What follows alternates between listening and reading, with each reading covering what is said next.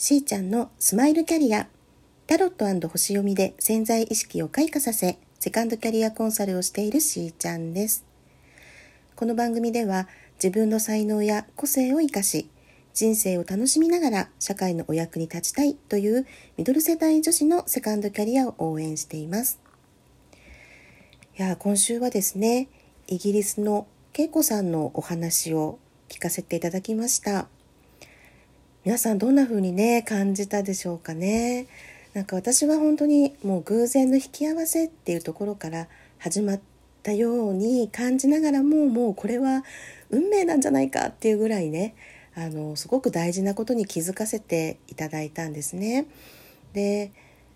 本当にあの、まあ、イギリスに向かうその勇気とかね、まあ、家庭っていうものもあのお話聞けましたけれども何かねあのやっぱり自分で切り開いてるなっていう感じがしたんですよね。で特にその、まあ、1年間イギリスに行ってで、まあ、そこで帰るね日本に帰るチケットももうあるでもその段階でまだ私イギリスにいたいって思った時に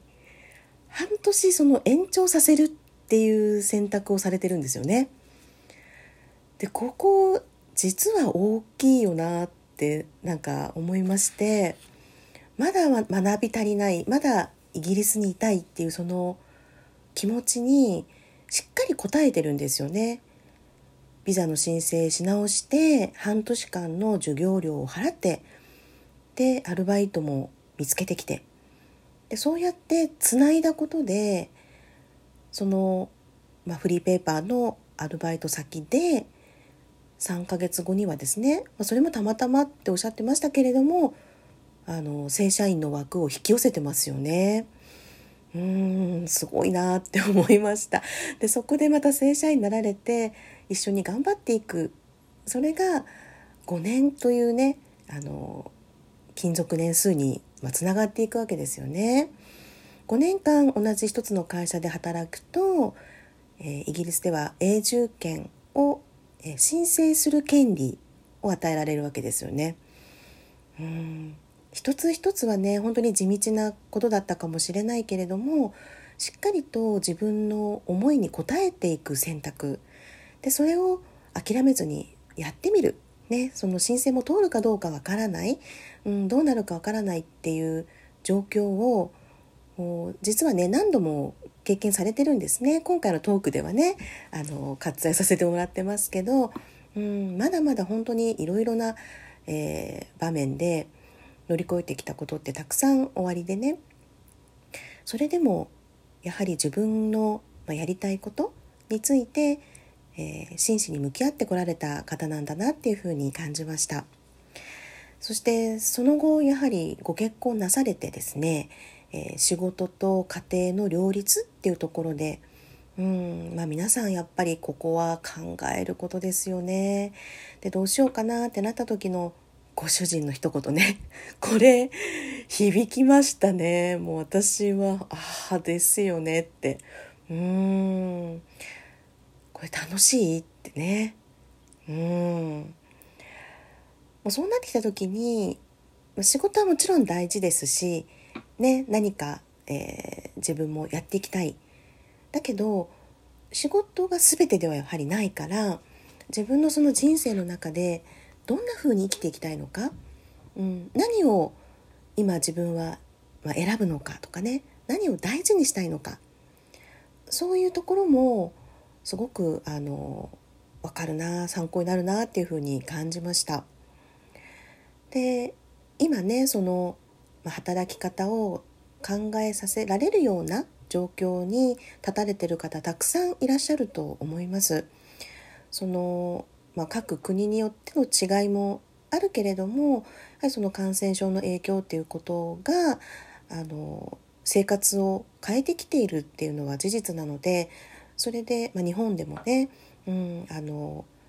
まあ、これまで専業主婦だったけれどもこれからは仕事をしようかなとかそういったご相談が増えてきていますね。でそれぞれ皆さんあのこんな風にやりたいとか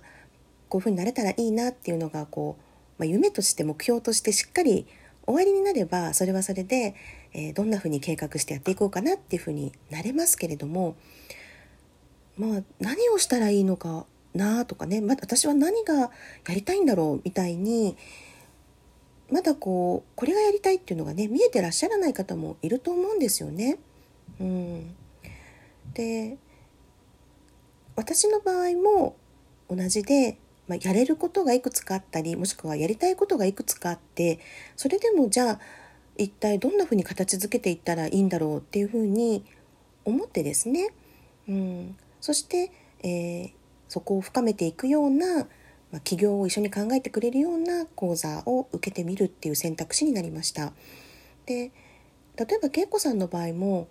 お仕事としてこれがやりたいっていうのがあったわけではなかったようですよね今お話聞いている上では。うん、でもイギリスには行ってみたいそして、えー、語学留学でもねこう経験してこうお仕事のポジションは今までと同じものはもう日本には残ってない、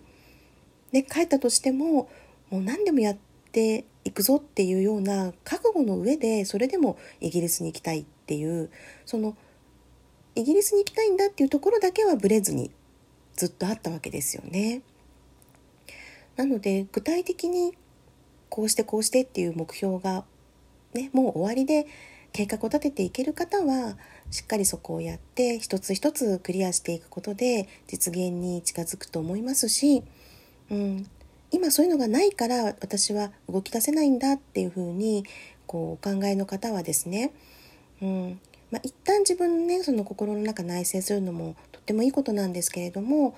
しかしたら今できることから何か動いてみるっていうことも次の自分のステップにつなげてくれることになるかもしれない。なんかそんな風に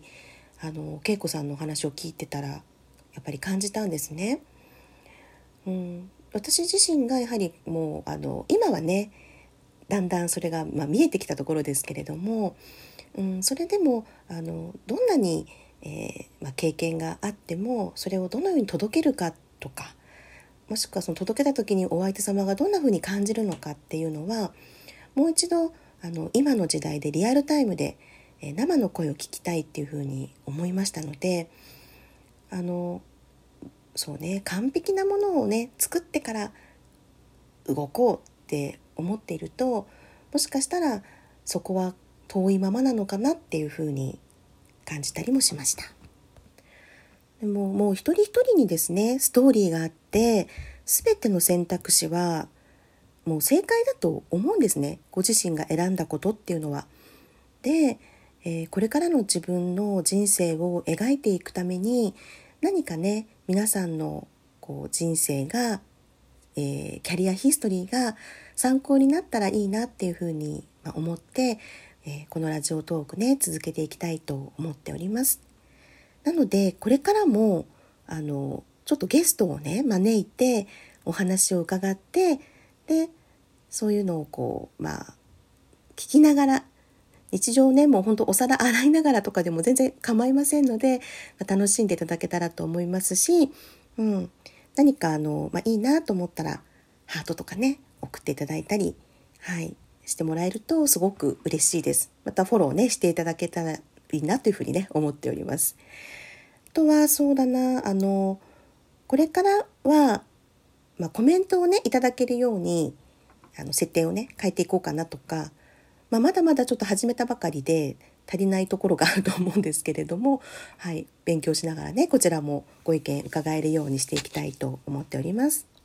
もう本当にね一つ一つやっているんですね私もね。それで一歩進むと本当にそこでまた次の何かっていうものをこう、まあ、見つけたりあと皆さんのご意見を伺えたり新しい出会いがあったりそういう中であの一つ一つ本当に、うん、一歩一歩なんですよクリアしているんですね。なのであの皆さんも何かね、うん、ちょっとこう立ち止まってしまうようなことがあっても今はそういう時期っていう風にねまた捉えてで次の一歩をね考えて、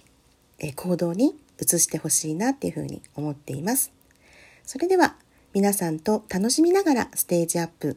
しーちゃんのスマイルキャリア本日はここまでまた明日。